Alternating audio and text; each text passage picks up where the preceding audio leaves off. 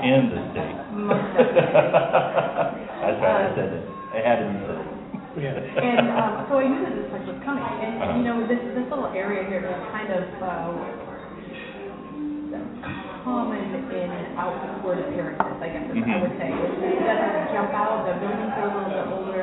So you could literally walk right by this place and never know this little I gentleman. almost, I almost drove by it. But, you know, I, I love Kirkland anyway. You know, I just love the, the feel, the small town feel of Kirkland. And I just like Kirkland in general. But, you know, now this place like right off the main drag. It's really easy to find. Oh, yeah. Uh, I mean, it's uh, like you said. You're, I think you really nailed it. I mean, it, if you were walking by or driving by, you would you would not know this is this is a uh, a restaurant or.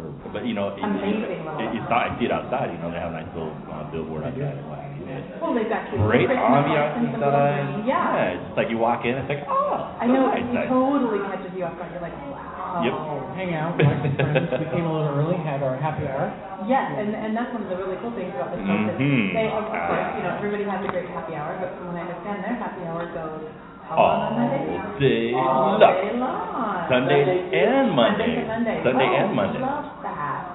So, So if you're in the Kirkland area, definitely pop down here, um, catch us and visit with us. Bring over, you know, if you have any questions, you want to jump into the conversation, feel free to do that. Um, if you're listening on air and you'd like to be a part of the conversation, call us at 323-843-6090. And uh, we've been playing with being able to take calls, so uh, with any luck, I'll be able to answer properly and uh-huh. and lots of parking. Easy Yes. parking. It's free. It's free, yes, you park on the street, across the street, there's a whole bunch of parking in that. And then, um, they've got the little, uh, the place up here with the baseball and the Uh-huh. little activity center, and they've got a whole little parking garage over there, so you can park over there, walk down here, and easy peasy. And we're right, and they're right next to the, the hot dog girl. I mean, I knew where that is 'cause I see it every And time I for come all into of our Kirkland. listeners who know one of our sponsors, High Candy Lash Boutique is right up there. Aren't they one of our sponsors? They are one of our I sponsors. know. As a matter of fact, I'm supporting her book right now. Speaking of sponsors, Yes. this show is brought to you by Cascade Ice and 212 right here in Kirkland. Yeah. Perfect. So we're jumping into the show right today. I know, and we're gonna go right into uh, some drinky food. I know, I Did. I just say drinky So what are we drinking here, Mike? well, it looks like we're having a. Come on over here, Craig. Come on over here. And this is the guy who created this drink. We got to be uh, have have this guy on here. Now this is called a uh, Tuscan lemon drop. Tuscan lemon drop. Perfect. So talk to me. Did you? Is this something you created? Because you're like the creation Well, monster this is here. something that I am a huge fan of Uh-huh. Tuaca, which is an Italian. vanilla? Like yeah, vanilla vanilla, citrus, kind of a hint of orange and cherry. Not, not a lot of people know about Tuaca. Well, it was kind of like a '80s thing for a little while, and then it kind of just whoop, there it went. And a lot of times people just used it as a shot. They'd put it in the freezer, you know, pull it out, bam.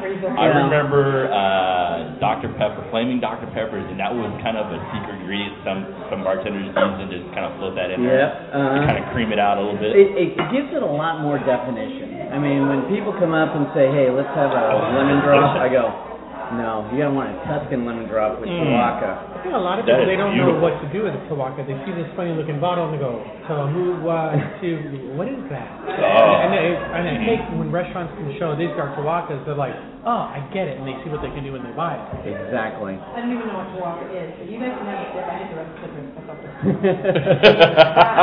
you, you can almost use Tuaca whenever you use brandy. Like you could do a Tuaca sidecar. You know, you can. We do an Italian coffee where we use Tuaca, amaretto, frangelico, Italian coffee, Mhm. and whipped cream, of course. I love it. Well, we wanted to touch base and let our listeners know because when you look it up and research this place, the first thing you think of is um, you think it's a wine bar.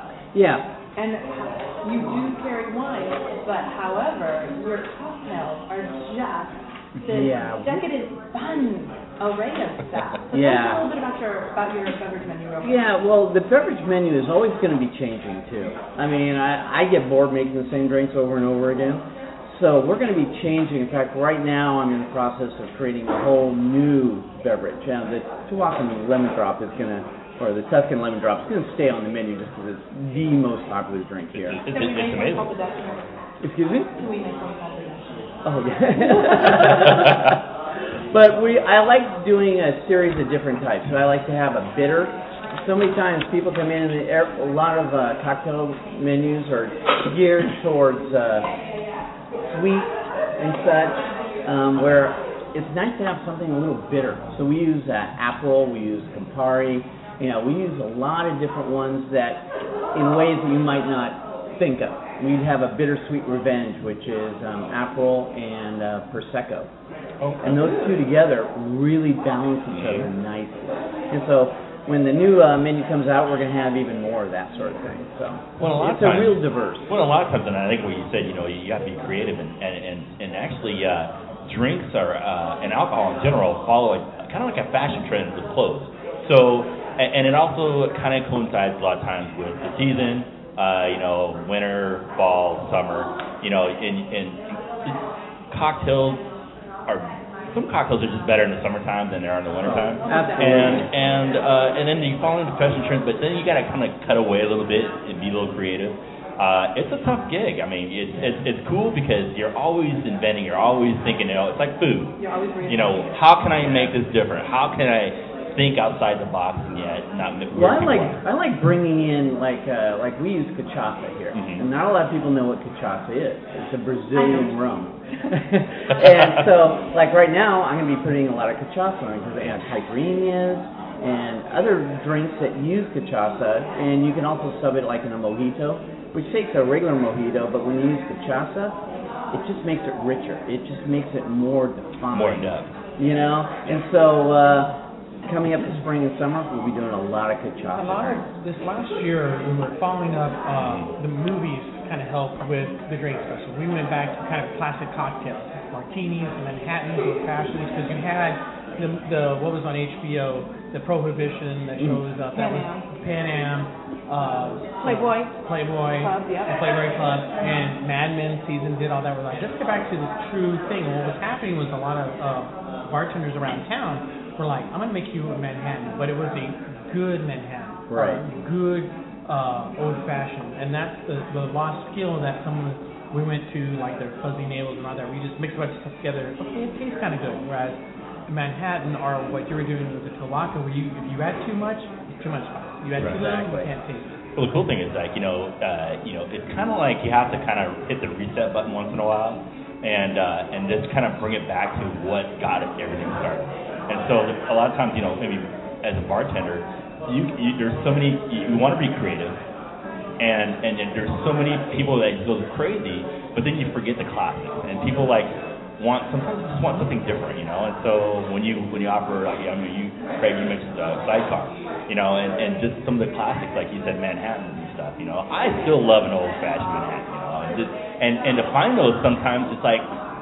The bartender looks at you like, well, uh, yeah, you know, but dump in a Yeah, bunch of look at the cherry juice and a bourbon and shake it up, or, you know, you get it, and you call look it at the good. color, and you're like, uh, That's not right. No, something's wrong. You know. Well, you know, interestingly enough, this, this whole thing, I mean, we're talking more about the beverages than we typically do, but um, today's socially savvy topic is socially savvy drinking. And, Yeah. you know, drinking, being social and drinking, there's aspects of being the drinker, being the one that you're Right. drinking with, being the people who are, are bringing the drinks to you. You know, there is a whole social setting of what you should and shouldn't be doing and how things should be going and, and some of the things that you need to, to think about. And, you know, speaking on the business side of things, you, you're right. Uh-huh. You need to always be uh, kind of mixing it up a little bit, creating a new social experience when those um, people are drinking that drink because you know, money is still, for all intents and purposes, tight. And if somebody is going to drop, you know, five, seven, ten, fifteen dollars on a drink, you want it to be an experience, something that they that is tantalizing and, Very and you know so. maybe a little bit risque on and where you're, you're walking around like, oh, this tastes like this is completely different. And you know, so you're always it becomes a part of the entertainment. Of Right. What's going on? So just drinking as just to, to drink to get drunk has kind of gone back to the wayside. It's now becoming a lot about presentation and, and food and um, uh, the flavors and what they and everything. Well, and just watching your reaction on this uh, lemon drop that you had Oh yeah. was worth the price of admission for me. what, what I'm finding though also is when people come up to the bar, uh-huh. yeah, it's funny they, you can see the ones who have been drinking the same thing for like ever. You know, they I've come up, bam, okay, I'm having a Beefeater and tonic, you know, whatever. Then you have the other group of people who come up and they look at me and there's like, I am so bored with the same thing, you know. And you, he's like, how can we, how can we get something a little more different, you know? And so that's when I ask him. I go, well, do you like sweet? Yeah. Do you like tart? Do you like bitter? You know, and they just kind of narrow it down and go, okay, I think I got something that might fit what you want. And I think that's really important when you're talking about socially, uh, and stuff. If you're going to be on the business side of things, you do. You have to be engaging with the customer. If, if you want to have an exceptional place, if you want to really be that, you know, I mean, we're in downtown Kirkland. There are, you know, places that people have been coming to forever. There's new spots that people are excited to, you know, what's going to make them walk down the block to your place. Right. It's, it's the engaging, you know, when I walked in here, I was shocked, and then the first drink is like, I'm, I'm all in. You, it's like, I'll be parking and, you know, I'll hit that spot, that spot, but this is definitely a spot hit. And those are the things that when you're looking at drinking from a, a business point of view, is you want to be really aware that, you know, these people are spending their hard-earned. What more can you give them with that drink? Right. What more of an experience, what, you know, can you make them smile? Can you make them go, oh my gosh, what is that? What is that? Well, we- start a conversation. Well, we do one. I purposely, whenever I make up a drink menu, I always put something on there that is like totally offbeat, just to create that dialogue. And ours right now is called a Mussolini, and a Mussolini is just sounds crazy. It's half Coke, half red wine. Okay, that sounds really crazy. It is crazy. Actually, it's not that crazy. I actually did that with mine because I learned it from my grandfather. Because some of the times the wine may not be that high of a quality. Exactly. And you add a little Coke to it, or you add Coke to it or Pepsi, whatever, to extend it. So if you're drinking in the afternoon, sometimes the art of drinking, you don't want to drink to get that drunk. Absolutely it's correct. Yeah, it's it's huge over in Europe, like in Spain, Portugal, Italy. If you go into like fast food or not fast food, at a convenience store, you can buy it already made up, half Coke, half red Well, I still remember when I lived in London that uh, there, at a Coke machine, you can get a, what they call a shandy, and a shandy is you know one part beer, five parts lemonade, Yeah. and it's for the kids. You know the kids love it. So yeah, And it's then from my actually, a little bit of history. Uh, remember when they used to do white wine spritzers, which then turned into this is gonna be argumentative, Bartles but of Bartles and Jaymes. That's what it was. You know, they wanted something kind of light and free and airy, but I remember my grandparents. That's that was common course. was white wine, Sprite. You know, it's Yeah. like whatever. But that's it, when it's on the menu, I get people look at me and they look at the menu, they look up at me and go, a musso what? Or, I go, honest, just give it a try. See, You know? that's, that's what's amazing. And, you know, I'm, I'm excited for today's show because we are talking about socially savvy drinking. I, I, I, you know, like I said, I hadn't been in here before, and it appears that this was like a really place. So. No, it's fun. It's fun. Well, we're excited because you're going to be bringing us another drink here shortly. You know it. We're going to be sampling some Right. of your amazing food on here Great as well. Uh, so we look forward to having you back. Great. Okay, so I think, as I had mentioned, today's socially savvy show is socially savvy drinking. Um, and this came about, uh, it's funny because a lot of the things I talked about actually happened this weekend. So uh, some of the listeners who participated in this weekend event may think that I'm talking about them. I just want to assure that it's not about you. um, No, I think it covers We've been watching this a lot. Yeah. Uh, Like the socially savvy in general. I think Right. every one of us has a story that we can talk about.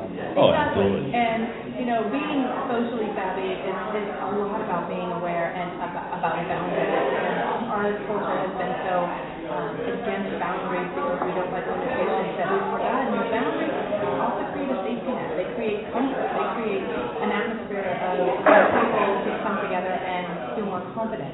Uh, and so trying to reestablish some of those, that's why we brought up some of these. This show is going to probably be a little bit, uh, oh, what border walker I would say. So, um, of course, you know, I like to typically start off with uh, definitions these days because I'm finding that the true definitions of words, we may hear when we're in elementary school and we write down the definitions, you know, that's one week and then um, as life goes on, we create our own idea of what those definitions are.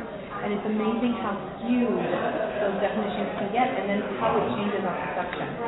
So I wanted to take a moment. We're going to define, of course, savvy. We've done this before, but it's shrewdness and practical knowledge, especially in politics or business, um, as well as knowledgeability in the realities of life. Savvy is one of those things that you, anytime you approach something where you're going to be out in public with people, you want to have a savvy, savvy attitude. You want to know uh, a little bit about what's going on, or at least know how you are going to react and respond to certain scenarios. Uh, so savage, and then drunk, okay?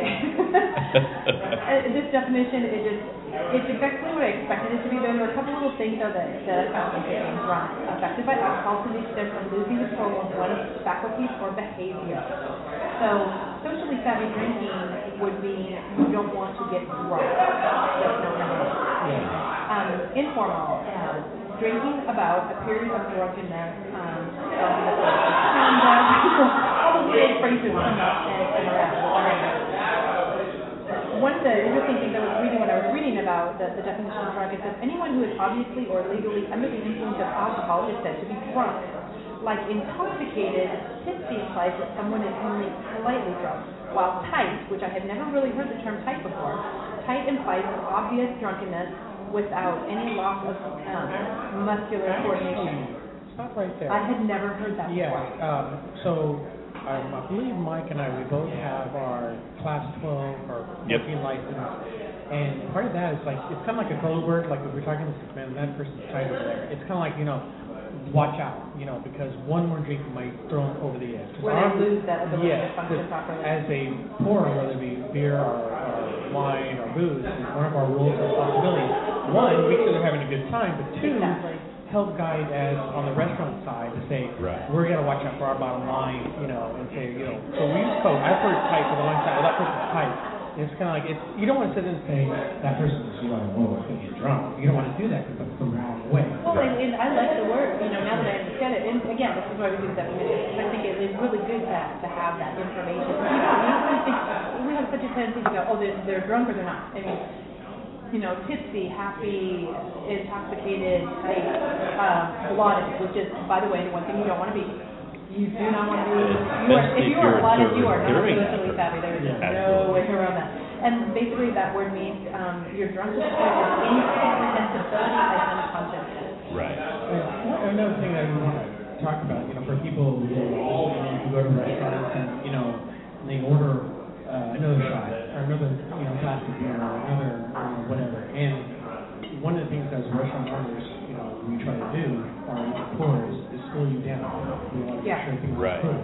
So if you figure out like I just ordered a beer and I wait 30 minutes, you may not think that it's take forever, but the owner is going It's, to let's, let's slow it down a little bit. because nobody wants to be told, no, you cannot have the drink, because when you typically get drunk, you Well- get a little aggressive. Yes, or. Well, and then, go well. I'm sorry. No, Oh, and there's, No, no, you know, no. we talk about socially savvy, there's, there's socially savvy on both sides of the fence here. So Yeah. there's, there's Exactly. a socially savvy as a consumer, And and a socially a savvy, business. savvy as a business, or And we're on gonna the be talking about side. both sides of that. Um, Good point, Michael, because it's very true. You have Yep. to be, when you're in the industry of working with, um, people who are drinking, when you're the one serving them, Absolutely. Well- you do have to have a different level of awareness, and you have to be very Absolutely. creative, you have to be fun. And Jason touched on it too, so. Yes, So, yes. I, I, actually, we do have a, I, with the perfect opportunity, uh, we could ask him, we, here's a question for you, you Come on, own sit down. five. Come on over. Hold, It's five funny. minutes. We're gonna, we're gonna step into this, because I think it's gonna feed right into what Okay, we're talking about. perfect. Um, so with all of the definitions and stuff being said, is it possible to be socially savvy drinking? Of course it is. Absolutely. Of course it is. Um, the answer is yes, and it just takes effort. So you want to start with a little bit of reality, and when you decide to go out at night on your own, um, you know, the whole purpose is when you're planning on going out, you want to relax, you want to unwind, you want to let go of reality. You just, you're maybe celebrating, you're, you're trying to get away from your daily life, the stresses, the job, the kids. Um, you're willing to take money that you have that you could be putting into a concrete thing, consume it, and watch it go away. And, and I really want to emphasize this to people because I think we have forgotten, we've kind of taken the value out of what we're spending. Um, and there's a lot of people who are trying to take that value back. And as a culture, we need to be more respectful of when when I lay down twenty dollars for a couple of drinks, you know, that twenty dollars is gone. There's, I'm not getting anything tangible except for an experience that I'm. And I've noticed on both the, you know, the social settings and the people who are serving that that's being forgotten in some places. That they get a little bit up in their pants, you know, a little too big in their pants. So, uh, I think ahead. that goes to, you know, the quality of the drink, you know, when you come here and you taste it, Oh my if God, we're just so paying good at your that. X amount of dollars, you're expecting a quality drink. We talked earlier in Manhattan, you know, if I'm gonna spend X amount of dollars on Manhattan, I want to do Manhattan. That said, I also have friends that just don't care. They just, oh, I have a Manhattan, that looks good, and then they drink it, and they don't even think about the cherries, and they don't even think about And, and how they. okay, but if you're that kind of drinker, which we're gonna talk about later on, is recognizing what kind of drinker you are, you still need to be aware of the people you're with. Being social is being like a human being. Um, okay, so with that said, is what you would think, it would be assumed, but of course we have to say it because people don't think, um, being a socially savvy drinker, when you're around people, you have to remember you do not want to be the person who screws it up. So you don't want to be the negative person. When people are drinking, they don't want to hear negative. They don't want to hear you whining and bitching and moaning about stuff. They don't want to hear, um, they don't want to get into political debates. They don't want to get into religious debates. They don't want to get into anything that is going to kill the buzz that they just paid good money for. And I'm just being looking so when you're going to go out and socialize, you want to be aware. Uh, you don't want to be rude, inconsiderate. You don't want to be obnoxious. And if you're stupid, just sleep. Well, and consider your environment. consider your Yeah. environment. So if I'm walking into a bar and, it, and it's slammed and and the, and I was sitting there like five, six, ten deep uh, at, at the bar, and and you're sitting there and you're waiting and you're waiting and you're waiting and you walk up and the bartender says, "What can I help you with?" And you're like, "Uh, well, Yeah. great. What does that do for a bartender?" It drives me crazy. I mean, the, the fact that you've been waiting and waiting and waiting. And you have no idea what you want. I mean, seriously. I always tell all my friends and all my good customers, have your go-to drink. Oh, Just wait. that, go-to drink. It's Excellent something you idea. like. It might not be something you're, you know, in love with all the time, but it's your go-to drink. So I turn around and I look at you, and bang, you're on. Yeah, you got to be there. Uh, You're on. And you What, got what, that- what can I get you? Yeah. And I want your answer, bam, just like that. Not like, well, See, when I that's- first came in, I was thinking I wanted something with vodka, That so no. rude. People forget is if you're sitting around you know, obviously if the one waiting behind them, yeah, you waited your turn, but there's still people waiting their turn. Don't be so rude as to make them wait longer. If somebody shortened it up in front of you and knew what they were, what they wanted, this is where that don't be rude comes in. Because when we go into the different types of drunk people or different types of hotels when people are drinking, um, you don't want to do anything that is going to ignite anybody. When you're socially drinking and you want to be savvy about this, you do need to be aware. You need to be decisive. You have to, need to be positive. I mean, there's a lot of things. You just can't go out and start drinking and expect that everybody's going to great experience if you're a fool. I have a uh, socially savvy tip for those that are do drink and are responsible, and you see a bar that is packed, and you see that you've been waiting in line. When you go there, for me, if I see it's busy, I'm gonna order not just one glass of wine, I'm gonna order two. Yep, always. And always. think about Smart it. move. You know, that way you have it. It doesn't mean that you're over drinking, but if you think that you're already waited two minutes for it, Yeah. why cheers? Socially savvy drink. Yeah, so, okay, um, we're gonna go ahead and get some of the factors to consider when you're doing this. Um, drinking is expensive, period, end of story. Uh, don't be the one to waste people's money by messing up their buzz. You don't have to do people, I, I'm serious. I, I, if, if you're friends and you're out there drinking, um, stay positive and upbeat. It's not the time to bring up anything that's gonna be causing attention, nothing. Uh, like we said, don't talk about, um, business, don't talk about politics, don't talk about religion. You're in a social setting, you don't know who is sitting around you, and since you don't know who's sitting around you, keep it light, Good point. And if you, eh, a good bartender will do that. Like I have a no drama bar. I love it. It's a no drama bar. Now No drama you can bar. see it coming. You can You you, can see can you can see drama coming. And so a good bartender will kind of like, okay, this is not going the way I want it because you know you might have one person who lost their job, Yeah. and then you might have another person who just got a job. Or got a. And guess what? They're both in there drinking Yeah. you know, for different reasons. And so when you have that kind of a situation, you have to be really savvy about how can I control this at the bar. You know, and sometimes it's moving people, sometimes it's distraction.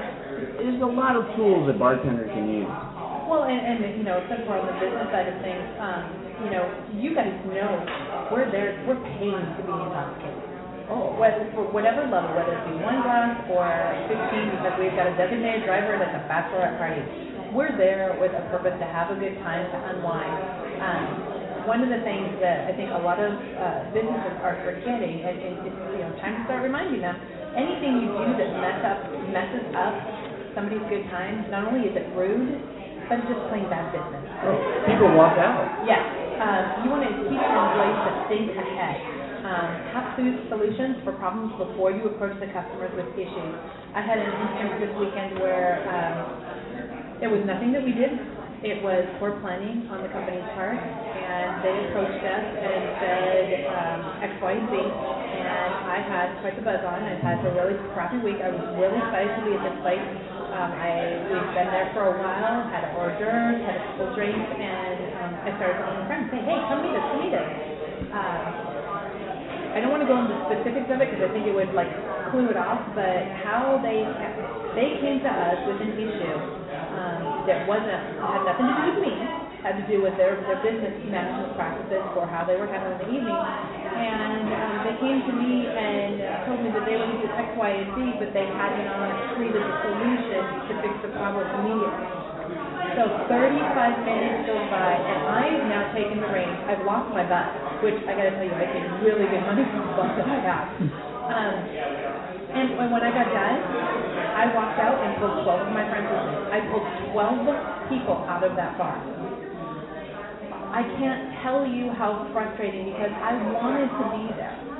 I was excited about it, uh, but they just they, it was poor planning, and then they didn't take care of it properly. So, and, and then to also cut some up on that, if, if you do fall into that scenario and you do cause a situation that makes people uncomfortable, or you recognize that okay they are no longer having fun, as a business you need to, to go that extra mile and take care of those people. Um, this company is really really fortunate because I was walking out the door and my husband was at the door talking to the gentleman at the front, and you know, my nickname's Seduction. I I really try hard not to be a brat, but I am a stickler when it comes to the amount of money I'm spending and and how we're taking care of. When I recommend people, when I say, hey, people can check this out, I stand behind that. And when they don't live up to it, I let people know. And I'm obviously intoxicated, so I'm letting them know. I'm not quite as nice as I could be. But fortunately for this particular company, the person at the front, as we were walking out, made up for it. Said, hey, take this. I want you to come back. We want to make a. But I have to tell you, if it hadn't been for the guy for the guy at that front, um, it would have been months before I would have been back because they need education. They've got to figure out how to run their business. There's a lot of competition out there. There, I can drink. There's 30 other places around in that in general vicinity that I can go drink at. And I think it's really, really important for businesses to understand that people are willing, if we walk in your door, we're willing to pay for the beverages. But you can't look at a table and go, you know, I need $150 out of that table. If they, if they only drop 125, you cannot start being an ass to them and trying to push them out, or you're gonna lose. Because you call friends, and, and I was calling people, and where they had a certain thought process of what they were trying to turn on that table, it would have been triple that night because of the way my friends drank. There's uh, just a kind of a quick reminder for those that have listened to our holiday show. There are those, uh, we had some uh, reminders about being a socially savvy corporate party. Yeah. Your party Oh, standards, you know, you're, you're, uh, you know, you work for the company, the company supplies the party, that you should be socially savvy and not drink too much. Correct, don't get drunk. And this thing, because as a, as you work for a company and if you do get too drunk, uh, that might look bad on you. Yeah. So, something to think about. Well, and that bounces right into the next topic, which is um, uh, some of the facts to consider when you're the drinker. Use discretion.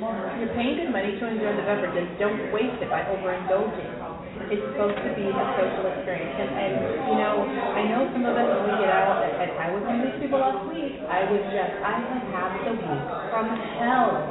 I just was, I had run through the gamut of every possible emotion you could, and I would do it in less than an hour. Was my over part of the week. So by the time I got to the weekend, I was like boring it, you know. So you, it, but you have to know, um, you don't want to get wasted because either you're not going to make it home feeling very good, or when you do, everything that you just get really good money for is going to come out an orifice that never intended on coming which makes it no fun for anybody. Um, and if, if you get to that point, now you're screwing with everybody else around you. Now you're making it uncomfortable for everybody else. So if you're going to know know who you are as a drinker, know what it is that that makes you click. So know the kind of drinker that you are. And um, we're going to touch base a little bit on some of these. So the first one is a happy drinker. They're the easiest drunk. Love 'em. Oh my God, they are. So typically, I'm a happy drinker. I mean, there's only there's one alcohol. I haven't figured out. I can't remember what it was. It's not tequila. I can definitely do tequila and vodka, but there's another alcohol that makes me angry, and I can't. I've only had it once or twice, so I think that's why I just don't it. But know know how your body responds. You know, know which kind of drinker are you. Um, if you don't drink very often, you need to know that about yourself. You need to know, okay, if my body doesn't, if I don't drink very often, then you're probably going to be a one, maybe two drink person that night. We're talking over four or five hours. Your body's not going to handle it. You're you're not going to feel very good that night or in the morning. Be aware of, of who you are and what's going on. Um, obnoxious drinker. Seriously, some people just get drunk and they just go straight for obnoxious. Uh, if you're that person, then you need to start figuring out a way to either put duct tape on your mouth or um, figure out what alcohol you're drinking because we've talked about this before. There, different alcohols will have very, different effects on your body.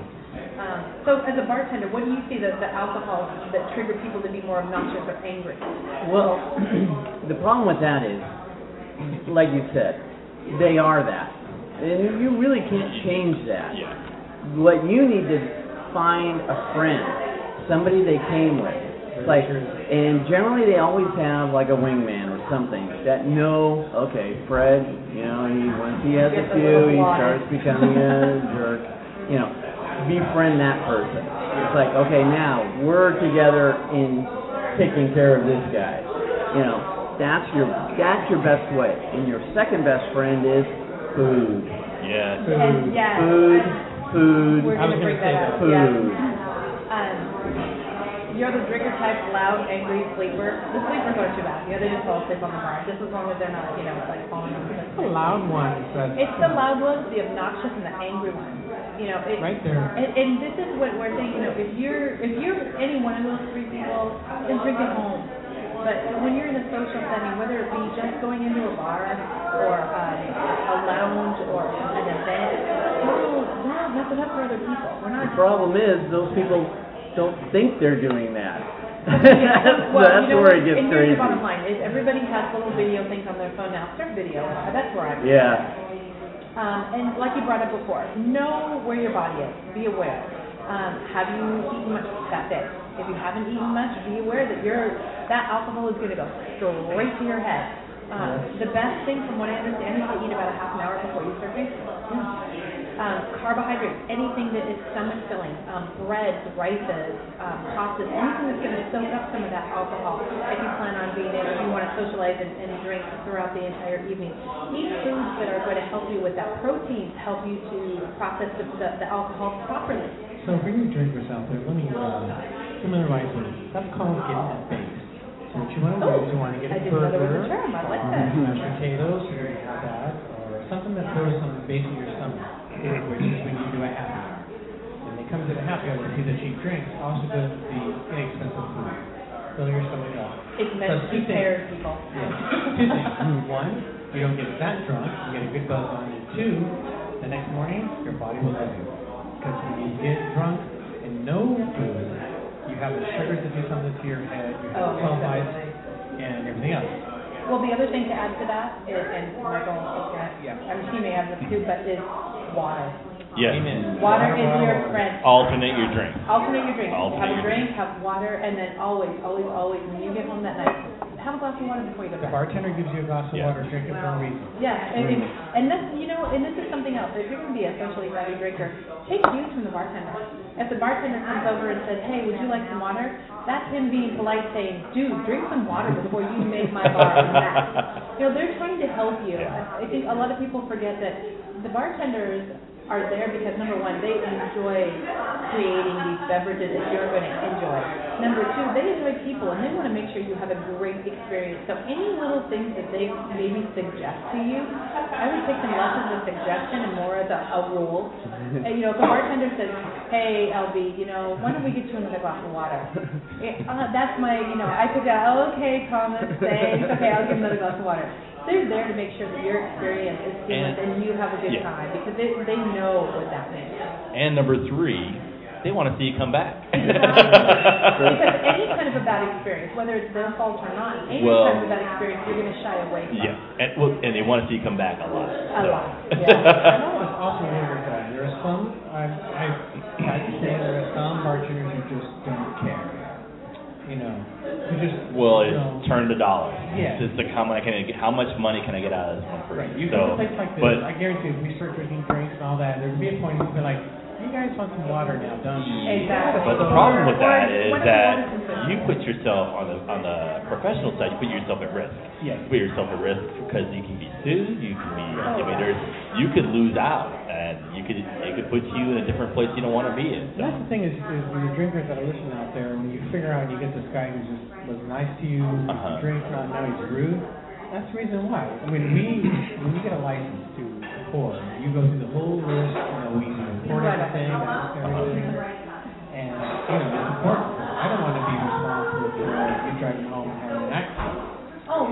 Most definitely, because again, anything that, that you do as a business or as a server that leads to a negative experience has no benefit for you. Social drinking, when it is managed properly, has huge benefits. People will continue to Right. come. So the other thing that comes out if you're a host of a party, Oh, yes. I had to Same bring thing. Yeah, Sorry. same thing. People don't really think about that. It's a good call out, Jason. Yeah. Good call out. we talked about Christmas. It's like you know, I you know, kind of you know, you're not supposed to drink or whatever. You know, don't go home. I I I, I hate to be you know negative Nancy on that, but you know, with Christmas time just passed. But if someone's at your house and you drink too much, you you have to be that You have to be bad one. word guy. Yeah. Well, it's not really holidays. I mean, geez, I mean, you come out any to a barbecue, you Yeah. serve somebody, they go out and they wreck, and they're not your really your close friends. Oh, yeah, they're gonna They can turn around and They sue you, yeah. And uh, although it does fall into your homeowner's homeowner's insurance, But still. it's they- they still can if you don't have the adequate insurance or a coverage, guess what? Yeah. They start garnishing your they can check they can garnish your check. Yeah, it- it's what happens is that with our friends, and I've been over at you know Obie's house, Right. I've been over at my house, and sit and say, you know what, if you, if you have too much, get a couch. And we we tell each other ahead of time. And we have, Okay. and if, if you're gonna host event, I think you bring up a really good point. I mean, we have, we're very fortunate, unfortunately, we Uh-huh. have the but we're very fortunate in that my husband owns a beautiful house. And, um, we have queen size beds in all of the bedrooms, and our children know, you know, they're older now, and we, and I'm gonna take a little side note. If you're gonna be a social drinker, you're gonna socialize with people, um, if your kids are gonna see you going out, you need to communicate with them about what, about social drinking and, um, not try to pretend that they don't know anything, because those kids are watching every move you make, and they will, they will go out and try to drink things that they're being social. Right. If you're going to be a social drinker and your, and your children are gonna see even a hint of it, you wanna start communication and dialogue with them at a very young age. Our, um, I have three boys and, uh, I'm, we have a very close-knit family, and this is not something I would recommend for everybody, but I learned very early that to have them included in understanding and learning about what's acceptable and what's not acceptable made it so that their curiosity didn't take them in the wrong direction. Um, so for instance, my older children, when we throw parties and stuff, uh, one of them, because it's at our house, will be a bartender. He never had any desire to drink. He watched people fall off. He watched people, you know, drink too much, and he learned exactly what um, you were saying here today about, from the bartender point of view.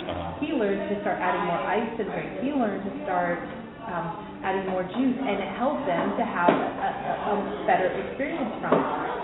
If you're going to bring that type of a, a scenario into your house and you have children, you just, the only thing I say is just be aware.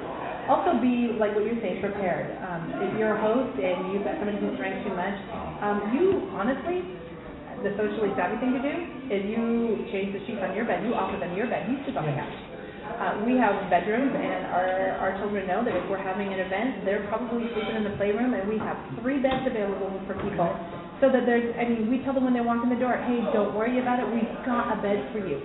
Yes. If you want to socialize and you want to do that thing, those types of things, have a place for them to crash, have, have the cab number, hey, we'll call you a cab, not a problem, we'll split the cost Well, you know, and I was gonna say, uh, on the industry side of it, you know, if you feel like you've had too much, don't be afraid to walk to your bartender and say, hey, like, you know, I think I might have had a little too much to drink. Yes. I think I might need a ride home. And they're like, awesome, you know, I'm more than happy to take It's a cab. okay to ask for a cab. Very cool. Exactly. Not only that- It's okay. Well, It's and cool, what we're it's talking cool to about- ask for a cab. Yeah, it's cool to ask for a cab. And, and what We we're talking about that. We It's should do cool. that. It's cool to ask for a cab. It's cool to ask for cabs. Yeah, I like that. We should do little stickers, pass them out to the bars. It's It's definitely cool. gotta be cool to ask for Yeah, cabs. so, right, that's gotta be cool to ask. So one of the things that we do that um, we just led into was um, your driving arrangements. Um, having set in place before you start drinking. Um, if you're the designated driver, don't change your plans and expect someone else to drive your drunk friend home. Okay, I cannot tell you how many weekends I, we've had this happen. Now, I am married to a, a, man who has got one of the biggest cars, and we have driven all over the freaking state, dropping people off to make sure that they get home safe. Um, but also understand that you want to make sure you have cab money. Mm-hmm. and if you're in a bar, if you're in a lounge, go talk to the management because nine times out of ten, they have relationships with the hotels around, and where you think it's going to be too expensive to stay at maybe a Hyatt, they have a rate already worked out where it is affordable and it's by far much better than a D is. Number Oh, one, and number two, you don't, you know, take the stress off. Just if you're going to go out, make sure that you have those, those, mm-hmm. those different scenarios, all the different things in place in your head, and know to Absolutely. questions. So, you know, I'm, and I'm gonna layer what you just said a little bit ago, and that was, you know, if I'm the designated driver and I'm like, you know I feel like I, I wanna drink now, that's cool, you can call an audible, you know, I call it an audible. Audible! But, but, but have a backup plan. Say, hey, you know what, I know I'm the backup driver, but, you know, or I'm the driver, but I wanna start drinking and I'm gonna have, uh, I'm gonna call a cab, a, a, a minivan, Yes. and we're gonna have a little party bus, and, and, and I'm gonna have a plan to get us taken care of in the morning. Yes. Have backup plan, you know, you can do that, but just make sure that you are ta- taking care of, you're handing the responsibility out to someone else, and make sure that they follow through on that. There are other solutions too in town that, where they will trail you, you know. Yep, I've seen that too. Big guys Friend of mine, actually you know, that. They yeah. used to do that, I think. Big They- guys, they tow uh, you. cargoes where you call them up and they'll pick you up and then another driver will drive your car home. So that way you're not afraid of leaving your car somewhere. Oh, I didn't. Actually, there's a service for that. It's called, a- I think it's called Butler, I think. Butler uh, does this, yep. cargoes does Yep. this. Uh, I should, we should bring them in. and talk Oh, about I. Yeah, we love should have. That'd be really cool. You know, They actually yeah, tow your yeah. car and take you home at the same Yeah, so that way you're not leaving behind. Well, and that's the thing is, you know, when you're going to go out socially drinking, I think a lot of us, you know, I'm really lucky. My husband, when he goes out, he just automatically knows he's the designated driver. you know, I'm I'm such a lightweight. You know, I'll have a couple glasses of wine or a couple glasses of champagne or a mixed drinks or whatever, and, and he always tells me, you know, go ahead and, and do your thing. And every once in a while, I'll go, hey, it's on me. I I got your back. I'm the one who's driving We do the same thing. you wanna you wanna make sure that you put yourself into a situation. If you're going out with friends, if you really don't want to drive, just have the conversation. A lot of times people are like, yeah, hey, ride with me, not a big deal. Um, the cabs are a lot cheaper than what you think they are.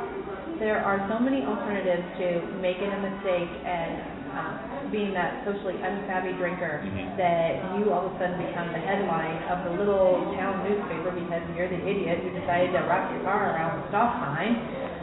A Or bar, heaven, a, a, a mile forbid, from the it- bar. or around someone else's car. Right, or, you know, God yeah. forbid something even worse.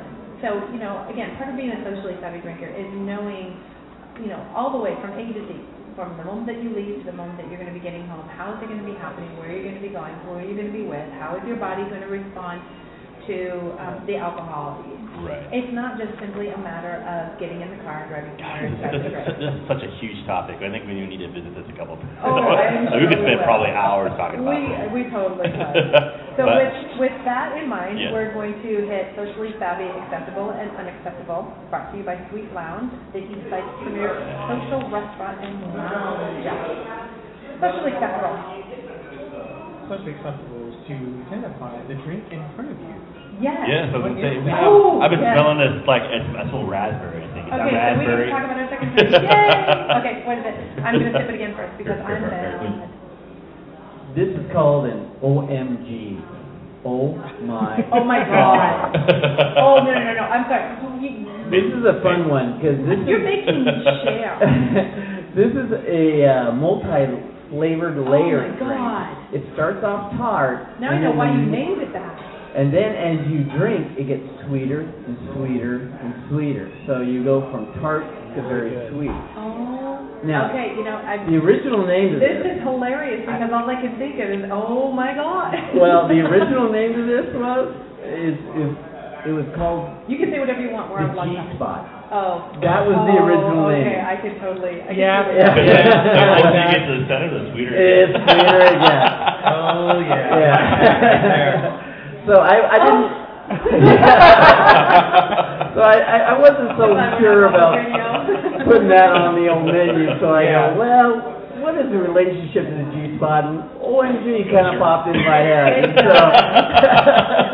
I thought they both kind of work. Quarter. Okay, really? Oh my God. But yeah, that's I a was real just thing. gonna say, what a pleasant way to come back to the social side of drinking. That was totally not savvy. That was not savvy. Not savvy. So as you're drinking these drinks that we've been graciously provided here by uh, 212 on Central, it's something you want to think about. It's an old riddle, and I'm not going to say the riddle because I don't want to mess it up.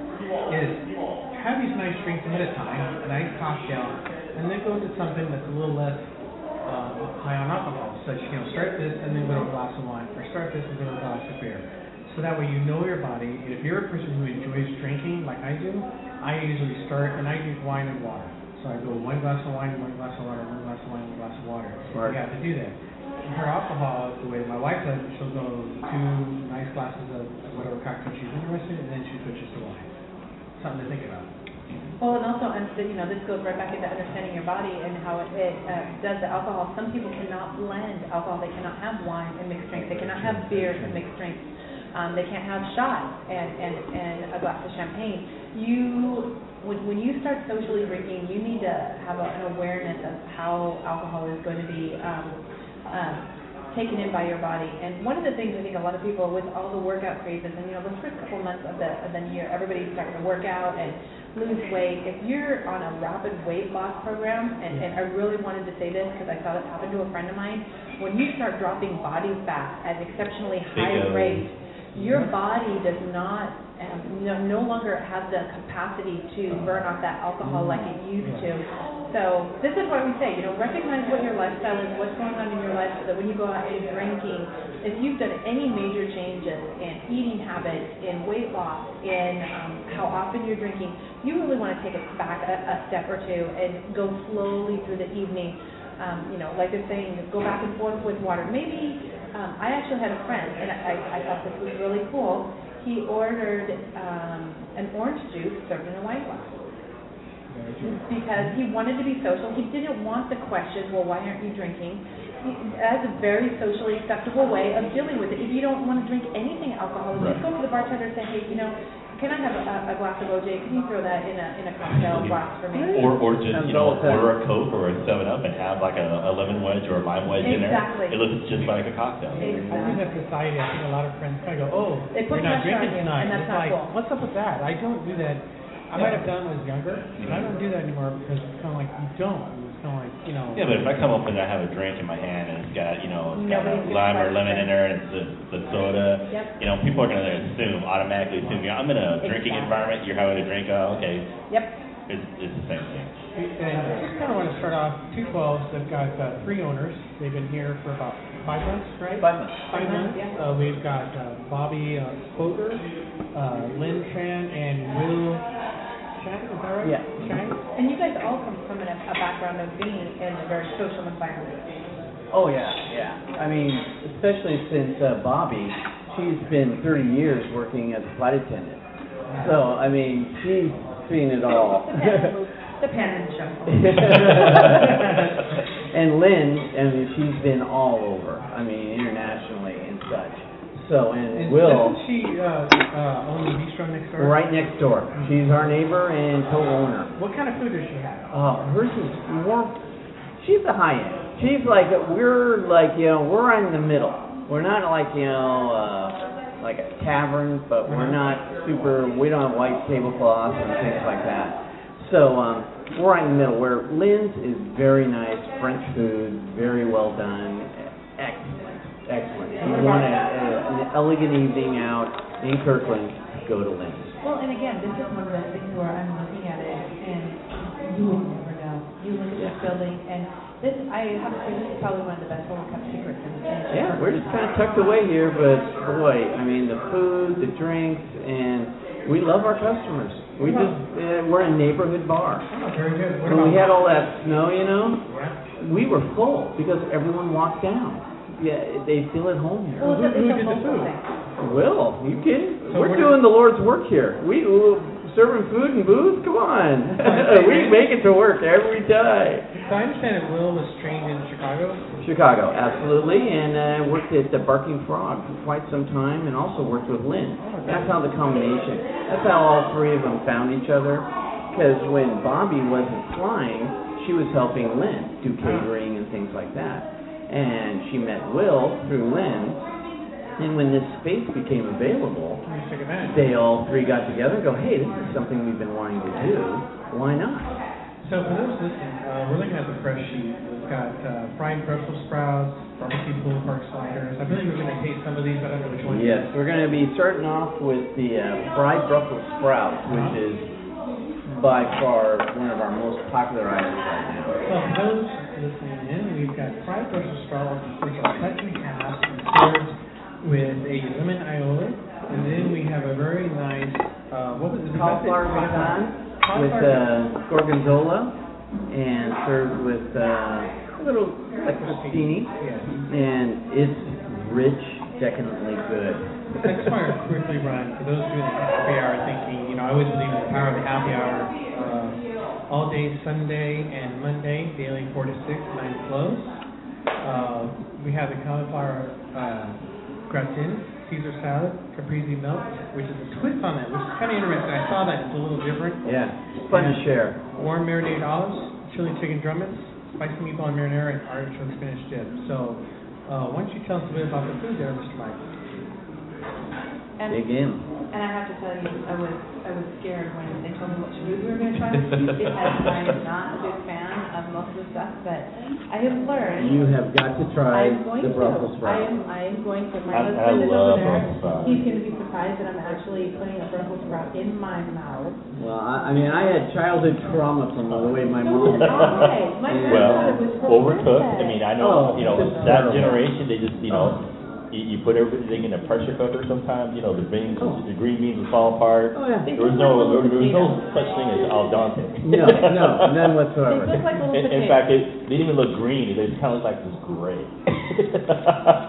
But a lot of people, like, I've run over friends too, is that they don't like Brussels sprouts because they've never had Brussels sprouts made Done right. well. Right. Oh, Yeah, a little different, isn't it? I don't hate it. That's just bizarre. That's the thing that out so with Brussels sprouts is like you overcook it. It's a cow. Don't Right. overcook it. There's a here's a sample for those that are culinary inclined out there. Okay, get your Brussels sprouts, I'm surprised. cut them in half, and then kind of julienne them or cut them finely chopped. Throw some butter in the pan, let it brown a little bit so it's smell like popcorn. Throw in your Brussels sprouts, then a little bit of salt, pepper, let it saute for a little while. Kind of taste it from there. When the, when the Brussels sprouts just taste al dente, take them off. I guarantee you that'll change your mind Yeah. about Brussels sprouts. Absolutely, and I, and I'll, I'll take, uh, same time, I'll take the Brussels sprouts, I'll like do a, uh, a parboil, well, you know, just blanch them, throw them in some cold water, shock them a little bit, and then, um, and then what I do is some olive oil, and, uh, I do a balsamic reduction, and just take, uh, pecorino, just like, like little cubes, just toss that in there, and just to the point where it's melting, beautiful, or just, you know, just, I'll, I'll take, uh, that same thing, you know, a little, uh, uh, balsamic reduction, olive oil, and just, uh, cut them in half, grill them. both That's ways. another thing we gotta talk about. Oh, You know, we yeah, need to do- beautiful. We need to do a show on all the, the, the foods that everybody says no to, because I have to tell you, I am, and he's looking at me like, I told you. I told am you. not a Brussels sprout fan. I mean, Yeah. never will eat them. My husband's like, oh, no. I'm like, no. No. I, that is really good. I, I can't tell you how many Because you people were come saying in you here. specialize in all the foods that people are afraid to try, and you make them fabulous. I, uh, I, I, I tell them, I go, if you don't like it, don't worry, I won't charge you for it, I'll eat it. And I don't even like Brussels sprouts, but I love these things. I think Mike and I were both, you know, trained chefs. We both have this kind of belief and policy, you know, one form or another. Try it once. If you don't like it, that's cool, but at least try it. And, you know, you'd be amazed what kind of food, when prepared correctly, Right. Say this, uh, correctly, that you'd be like, oh, I didn't know it could taste like that. You really. Or, you know, sometimes it's made right, but just your, your, your taste buds aren't just ready for yet. You know, your taste buds are always changing as you, as you, as you grow older, as you experience different You know, foods, as you're, It's funny you say that. We all probably grew up on Campbell's tomato soup, grew up on chicken noodle soup, chicken on stars. I remember tasting it just recently. I'm like, this doesn't taste like this thing. You know, maybe my cousin will. yeah. Well, and all the canned these days, they don't, they don't, he's matured. No, um, I have to tell you, the food is amazing. I had the, um, the, Bru- is that the Brussels? Cauliflower. Cauliflower, I had some of that over there, it shocked me. And I knew I was gonna like the crab macaroni Yeah. and cheese. I'm sorry, I that mean, is the beauty of this place amazing. is, uh, I mean, all of, we have a lot of small plates, which we're geared towards getting a bottle of wine, a few glasses, you know, you order up three or four small place, and you share, you, you know, you sit around, you drink. It's it's really great, and uh, most of our small plates have kind of a Mediterranean Italian thing, but all of our entrees, comfort food, baby. Um, uh, crab mac and cheese, bacon wrapped meatloaf. Oh my lord, that is like oh, it's unbelievable. So we have, I mean, we can go either way. You can have just little small bites, or you can go for a full dinner. You know, it's nice to see that to come over to this, you know, stateside or just in this area, you know, again, everything follows kind of fashion and a lot, a lot, of- I think lately been like small plate, small plate. Yeah, a lot of places that are adapting are small plate. Well, it's portion so- control. I mean, Well, and you Well, more variety, the- you get, you in the days of claim jumper, I think it's kind of done. You know, where you, they put 16 pounds of food in front of you. And it's like Exactly. what? uh, Well, we're gonna be, um, we're gonna be going over the show a little bit because we wanna talk a little bit more detail about the food and the beverages, but, um, I'm gonna wrap up kind of, um, some of the things, the events that are coming up because, um, we have a lot of people who'd like to know kind of what's coming up and, and happening. Um, some of the events that we have coming up, we're gonna talk about, um, some of the new places in Bellevue, Tokyo Steakhouse in Bellevue, Blue Martini in Bellevue, Amazon Grill is a steakhouse that's been open for a little bit. You know, these are all fun, great places to go check out. You know, Kirkland, we now have this fabulous, um, two twelve on Central. These are our social places, so go in, check out the places, let them know what you've heard about it, and, um, give them your feedback. Take the time to give the feedback to the places where you're eating and drinking. Not only do they need that, but with Yelp and all these other companies out there, it helps them with their advertising, it helps them to know what they need to do to make it a better social experience Yeah. for you. So help them to help you by, by giving them feedback. Um, some of the events that are coming up, the big one this Saturday night is, um, February eighteenth, Venice is Sinking at Club Sur in Seattle. This is a fundraiser, it is one of the best events in Seattle, it is a masked ball. It sells out every year. You are required to wear a mask. They don't care how much you paid for the ticket. If you don't walk in with a mask, you're not getting in. It is a tantalizing, stimulating, enjoyable experience. So go to our website, check it out. There's only um, a few tickets left for it. They, they're going to have all kinds of different entertainment. It, you, it just doesn't stop all night long. www.carnivalseattle.com. Perfect. And then um, Bellevue Nordstrom is gearing up for their cosmetic trend show. If you are any want any information on makeup, skincare, anything, um, on March 17th you want to call in and get an appointment because all the specialists come in from all over the country to let you know what's going on. Uh, for all of our socially savvy fans, be sure to like us on our Facebook page to be entered into our drawings. We're coming up on our one-year birthday show. We are going to be giving away tons of prizes. Um, we're getting new sponsors, and we want to make sure that you're included on that. So get on our page, like us, give us your feedback. Tell us what you like, what you don't like, what you want to see more of. Um, and we also want to thank our sponsors, 212, um, DeLille Cellars, Go Girl Energy Drinks, Sweet Talk Wipes, Bellevue Nordstrom Cosmetics, Eye Candy Lash Boutique, Cascade Ice Sweet, Jesse at Bellevue Salon 7, and Amazon Girl, to name a few. So for those of you who are listening live, um, the rest of the show is going to be called the after show, so you will need to click back in to listen to it because we go off live air. But um, we have more to cover. We're going to be talking with the chef about some of the foods that they're preparing here and um, some of the beverages. So everybody have a socially savvy Come week and see us. and um, come back and see us. Join us live on the show and um, welcome to the after show. So we're here now, I just want to kind of rebrief on, uh, here at, uh, two twelve Central. Did I talk fast enough? You did, it was wonderful. So And we just still wanna have to do our socially savvy That was really good. festival too. We just want to make sure we covered about coming out here to build, to uh, Kirkland. Well, and the foods, it's like, I, Mm. it was just Oh, too fast to talk about right. food. And we've got the So- chef here. Right. Yes, so we're gonna get into that, Let me- I just want to go over these events real quick, just to make Oh, sure we perfect. covered. Sunday, uh, all-day happy hour and open mic night, starting at seven PM. Yes. Monday, all-day happy hour. Can't beat the power All happy hour, day happy hour. All day that. long. Uh, Tuesday, first Tuesday of the month is tango. So gonna You here. tango? I'm excited to find out about this tango thing. We gotta make a date and we'll talk about this. Definitely. Oh. I'm talking to Chef, uh, Will here, who's looking at me, and I'm asking him if he tangles, he's like, looked at me like, No, I no, don't no. know. He goes, I tangle the food. So, eight thirty Shout to out. twelve, I'm gonna follow up with, uh, Wednesdays, which is ladies' night, discounts on wine and specialty drinks, and you know what? You don't have to be single to come here. If you're with someone, you need some private time at home, you know what? Why don't you come show up over here and have a glass of wine while you're waiting for your husband to do something, right? I love it. I mean, the atmosphere here is, and we're gonna be posting some pictures of the inside, and we're gonna post a picture from the outside, because you are not gonna believe how beautiful, I mean, it's just, it's warm, it's cozy, I feel like I'm in Italy. One thing we do do on Wednesdays, and this kind of just kind of just happened by accident. People would roll in, and we were calling it wine and Wi-Fi.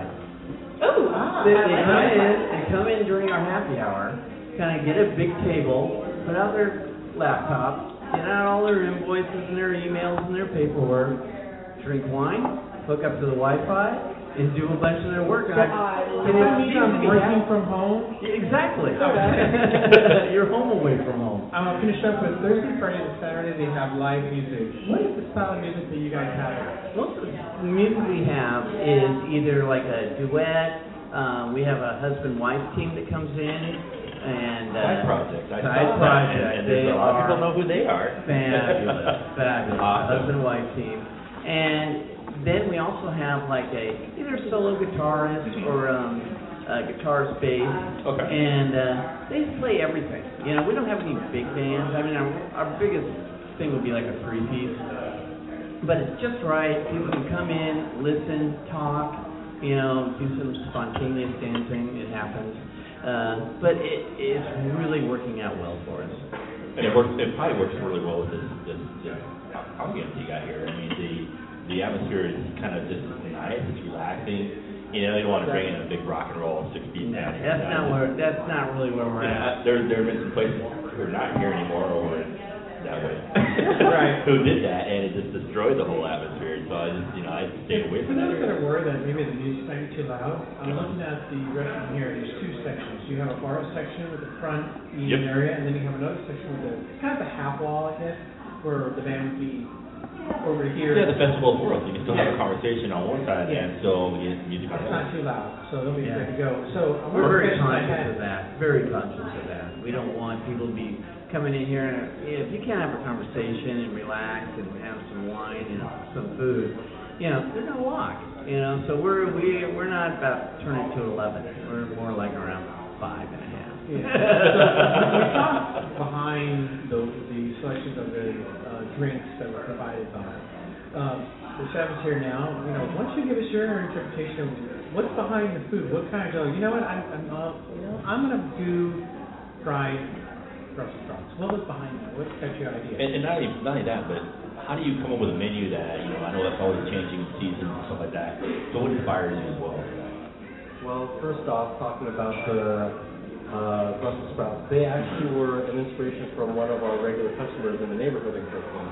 They are uh, a couple by the name of Steve and Marcia, and they come in here probably about every week or so, and they just came in and raved about this dish they had one time years ago, and I just sort of deconstructed it and did it for them again, and they loved it. And it's been so good that even people who don't like Brussels sprouts. Okay, hello. Um, Thank you, I- Steve and Marcia. The last time I had Brussels sprouts, I was eight years old, and my grandfather was teasing me about it, and I threw them. I'm not kidding, I threw them at him because he was trying, he, I mean, he's Greek, you know, so everything's about the food, you can toss it and make a joke, but I have not touched a Brussels sprout because just the visual of Brussels sprouts and, um, uh, Cauliflower. cauliflower, it's like, no, I'm sorry, this is, I'm glad we're not on public radio, no way in hell.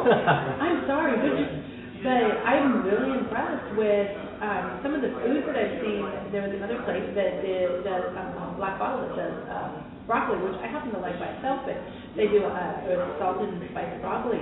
You guys, what you're doing with these vegetables that people usually will run away from is amazing. Well, it's amazing what you, what, how good a vegetable can do if it's not overcooked and overprocessed. exactly. Yeah, so tell us a little bit about that. So they, they made the suggestion. And they talked about how it was just, you know, salt and peppered and maybe with like a little bit of bacon and whatnot. And I mean, I don't I don't want to over bacon everything. I love bacon, but They can make everything better sometimes. yeah, it's true, it's true.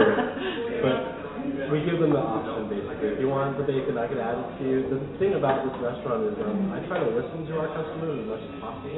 And you can't, granted, you can't please everybody all at the same time, but it's nice to customize things for our regulars who know that they want something a little bit different and they can come here and do that. You know, I bet you probably see where, uh, you know, going to the end of, the end of the year, like, you know, uh, uh, Christmas holiday season, and they want that pancetta rendered before you throw the, the Brussels sprouts in there. And then after the New Year's, you're like, ah, no pancetta, no bacon, it's just the Brussels sprouts. Actually, another fun one is just a prosciutto that's crisped up in the oven. You just crumble it up and throw it on And throw it Oh, on I love prosciutto. So one of the things that was brought to my attention, which, you know, these days you've got vegetarians, you've got gluten-free, you guys are actually gluten-free friends?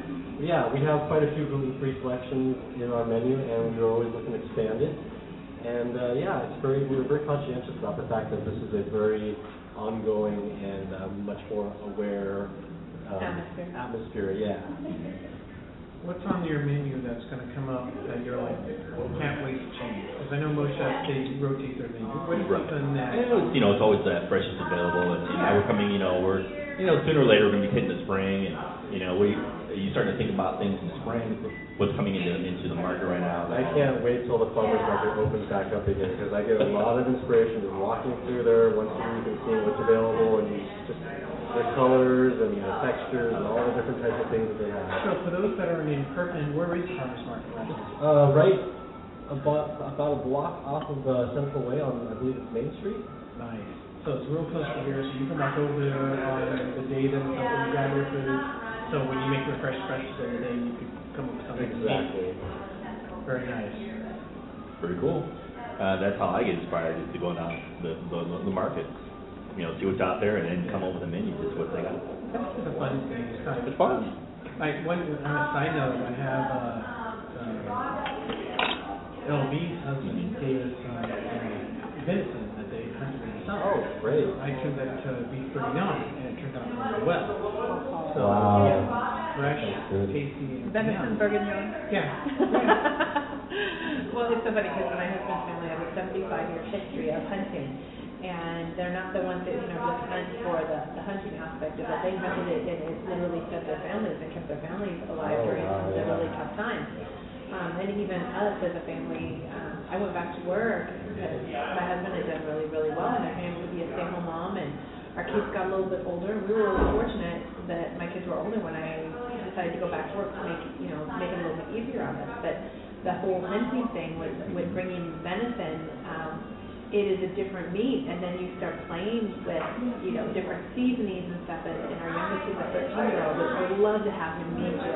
Oh, that'd Um, he has known since he was four, he wants to be a chef. And I think anytime you're dealing with foods and stuff that would be considered out of the ordinary, it just gives, it- it's almost like an invitation to play. Yeah, very true. To, to create a, a a social experience just around the unusualness of it all. Funny you said, you know, deer, uh, uh, my girlfriend actually, she has a, her dad sent her some, uh, venison sausage, smoked venison sausage, and she made jambalaya out of it. Oh, but that was. Oh my god. Oh, but that was fabulous. Beautiful. Well, it has been such a pleasure, you guys. The food is amazing. The beverages are to die for. It, you know, it's funny because when you go to look at 212 on Central, you would automatically think it's a wine bar. You know, we only talked about their cocktails here, which I think are really the, the, the crux and the premier of who they are. Yeah. They do, however, have wine. So those of you who do like wines and sparkling, you know, you can walk in here and you're definitely gonna get, um, a, a nice selection of those as well as, um, the chefs constantly playing with the food and stuff, so, um, definitely, you know, pop in here, check it out. And beers. Oh, Uh, beers, And yeah. everything is local, everything is local, all the, the, the beers they have on tap, uh, are local as well as the wines. uh, And as far, and of course, you got some really incredible uh, cocktails that Craig puts out here. So definitely come down, you, you would just talk to Craig, give him a bad time, he loves that kind of stuff. I do. Yeah, just look at the door, We're you're like totally that. fabulous today. Walk in, you've got a nice little bar to the right-hand side, two widescreen TVs, an open view of the kitchen, so that way you see what the wheel's doing, Right. you Which know? is kinda nice, yeah. Yeah. It's a friendly atmosphere, very kind of a, a- a warm, inviting, uh, just, you open the doors, you smell the smells, I mean, you really do, they really do hit all five senses, you know, your smell, your taste, your touch, your feel, all that stuff, you know, it just, it just, it just makes for a great experience, and I think if you come down here and try these guys out, uh, you're gonna have that world-class experience at, at, at an economic rate. Uh, Well, and if you're looking for that wow factor, you've got some friends in from out of town, or you've got some friends who think they know where all the hot spots are. That I'm, that the front of this building is gonna throw them off, they're gonna go, you really, you're gonna take me in there, and you're gonna walk in the door and they're gonna go, wow. So if you're looking for the wow factor in Kirkland, this is definitely This the is place. it. This is definitely it. I mean, great happy hour, uh, small plates, they're very affordable. A lot of them are around four bucks. I mean, come on. Anything, I I was looking between, between the happy hour, between food and beverages, between four and twelve dollars, you have a barrage of stuff. So But if it's you're not coming in on. super small. No, it's not. I mean, that's, we're still, there's three of us chewing on this macaroni and I had cheese crab, which is to die which were for. not like tiny sliders. No, they were Down here. great They're stuff. And they were, good. they were three bucks. I'm like, really? Yeah. So, thank you so much, you guys, for being such fabulous folks for us. Awesome. Great people. We're gonna, people. we're gonna wrap up with the socially acceptable and unacceptable. Um, socially acceptable. It is acceptable to not drink a drink someone buys for you. I know that we are very conscious of, of people and them spending money, but when you come to the end of the evening and all of a sudden people start becoming very free with their money, like, hey, I'm gonna buy you a drink, you know, and, and you're, you know, it's such a nice gesture, but it is okay to say, hey, can I take a rain check? Or if they buy the drink for you, go ahead and leave it. Um, you know, that's that part of being socially savvy that sometimes people feel uncomfortable. You know, if, if they do say something to you that evening, I guarantee you, the next morning, they're gonna go, wow, I'm really sorry, I didn't mean to pressure you, Well- because people get caught up in the moment. You can also grab the drink, can grab it and say, you know, hey, thanks for buying me the drink. You can have a little sip, And move on. Put it down, they'll leave you alone about it, because they saw you take a little sip about it. Yes. Other socially savvy, um, acceptable. It's acceptable to apologize if you do something stupid while drinking. Um, don't blame it on the alcohol, just say sorry. Too many people, when they're drinking, oh, you know, I was drunk. I really don't care. If you're, if you make a mistake, no matter what, be grown up enough to apologize for it and, and, and move on so that everybody can move on. And then, of course, my favorite, which everyone knows, socially unacceptable. This is brought to you by Popchips, never fried, never baked, think pop. It is socially unacceptable to not know what level of drinking is too much for you. And I understand, when you're out, you get caught up, that's all fine and dandy, but you really super need to be aware, if you're gonna be a social drinker, where your tolerances are, what's going on with your body, so that when, um, you continue to go out and socialize with people, they don't shutting you. But at the same time, in the minute, you say, my bad, it's my fault, Oh, yeah, that's where the apology comes in. sorry. It's socially unacceptable to argue in public when drunk. Keep it to yourself till you get sober. Are you sure? Totally. I don't think so. I'm totally there. Are you right? I don't think you're right. He'll usually Matter fact, better. let me get loud. And obnoxious, and, Obnoxious. and still you're right.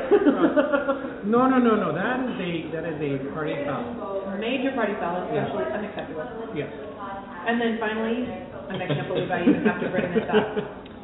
And there are people who are gonna be listening to the show, and they may not even realize, there are people who know somebody, um, post the show on their page. This is just, you know, just drop the hint. It is socially unacceptable to drop your drink on someone else's tab. Why do I even have to talk about this? Seriously? Because they do it. They do it. Sorry. Causes problems. Because here's the deal, and, and I'm telling this to everybody, and you want to make a change in your social setting, change the way you handle things. Um, somebody dropped a drink on our tab about a week and a half ago. I told the servers and I told the management. I identified the person to them. Now, I did not ask management to pay for the drink, but um, you, the only way that you make society better, the only way you make any kind of change is by making it known. You do not ignore the problem. You don't have to be rude about it, but let everybody be on the same page and just say, hey, I'm not going to tolerate this anymore. One of the fastest ways to make sure that doesn't happen is pay cash for your drink or pay as you go. Then you don't have to worry about anybody dropping anything on your tab. And I think, I think that about wraps it up for us. I know, this is such a good topic. I know, it ended up being very, you know, And with that, we could go on and on about You good could. experiences, both business-wise, host-wise. we will. We definitely will in the future. Um, so next week, we are gonna be doing socially savvy C2C, that's sixteen to twenty-six, where we have a panel of, um, uh, young people in that demographic talking about what they want from their social experience, what, how their social experience is evolving and what they want out of life. Um, and we're here to help them discuss that and talk about that. We're gonna be live at Lucky Strike. And then the following week, of course, is our one-year birthday. We're gonna be at Spazzo in Redmond. We're very, very excited to have a lot of our sponsors who are jumping in and throwing in great prizes and stuff for us to give away that night. Um, there's gonna be specials, there's gonna be all kinds of stuff, so, um, check us out on Facebook. Lucky Strike in Bellevue, Mhm. Lincoln Center, um, and Spazzos in Redmond. Excellent. And if you're a listener and you have a topic that we Oh, haven't covered, please please call in tell and us. talk to us about it. Please tell us. Because we'd like to, you know, have that on the air if it's good. That's what we want to do. And one of the things that we're gonna do on the birthday show is we're gonna have a little bit of a topic, but we're encouraging all of our listeners to come up and, and basically the, the overall of the show is your socially savvy experiences. So we're gonna have, give, be handing the mic off and having people tell us about their socially acceptable and unacceptable experiences. Listeners, you have the show. You have the floor, so come and join us on the twenty-seventh at Could be Spazzo. interesting. And, um, give a listen and support, um, over at Lucky Strike on the twentieth to the younger generation getting out and trying to shape their experience. So, everybody have a socially savvy week. Thanks for listening to us, and uh, we'll see you next week. Ciao.